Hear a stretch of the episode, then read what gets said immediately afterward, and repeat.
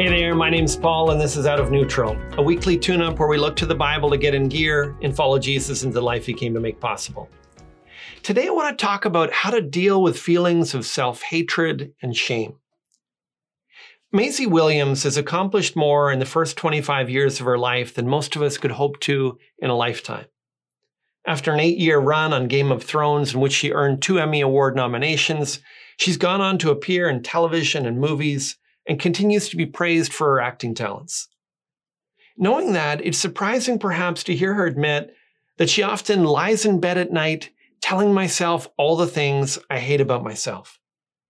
In her case, growing up with constant media attention didn't help. She talks about the pressure of having a constant feed in your back pocket of what people think of you. While her pressures are exceptional, the feelings she struggles with are anything but unusual. What do you do when you find yourself hating the person that you are? How do you deal with feelings of shame that seem to punish and condemn you? The Bible gives a number of solutions. First, know that you're not alone. When the Bible describes the origin of humanity, shame is a prominent part of the story. When they sinned, Adam and Eve felt exposed and instinctively wanted to cover themselves. They hid from God and famously sewed fig leaves as the first clothing. We've been dealing with shame ever since. Knowing that other people deal, deal with similar feelings doesn't make them go away, but it does help you to realize you're not alone. Your shame might not be the same as someone else's shame, but everyone experiences shame. Second, identify where the shame comes from. Adam and Eve's shame came from their sin, but we can experience shame from so many different things. You can feel shame because you didn't live up to your parents' expectations. You can feel shame because of something you said, someone said about you. You can feel shame as a result of abuse. If you don't identify where the shame came from, you're like a boxer with a blindfold. You can't protect yourself from something you can't see.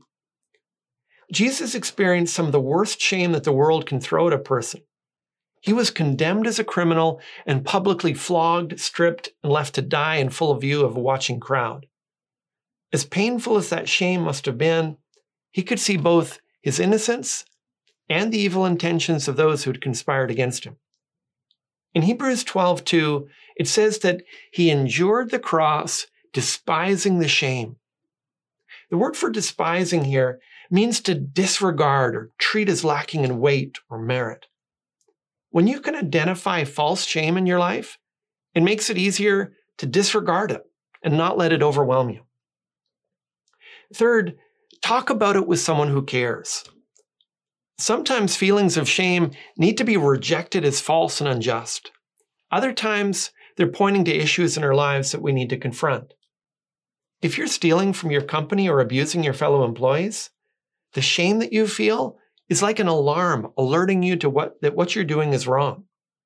Until you deal with your behavior, the alarm will continue to sound. The first step in responding to that kind of shame is admitting to the God who cares for us the wrong that we've done.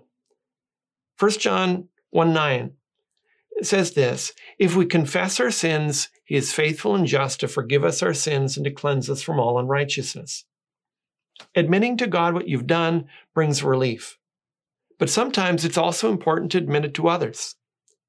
James 5 16, 16 says, Confess your sins to one another and pray for one another that you may be healed. Shame thrives in secrecy, and so when we bring it before God and others, it frees us from its power. Finally, receive the grace that you need.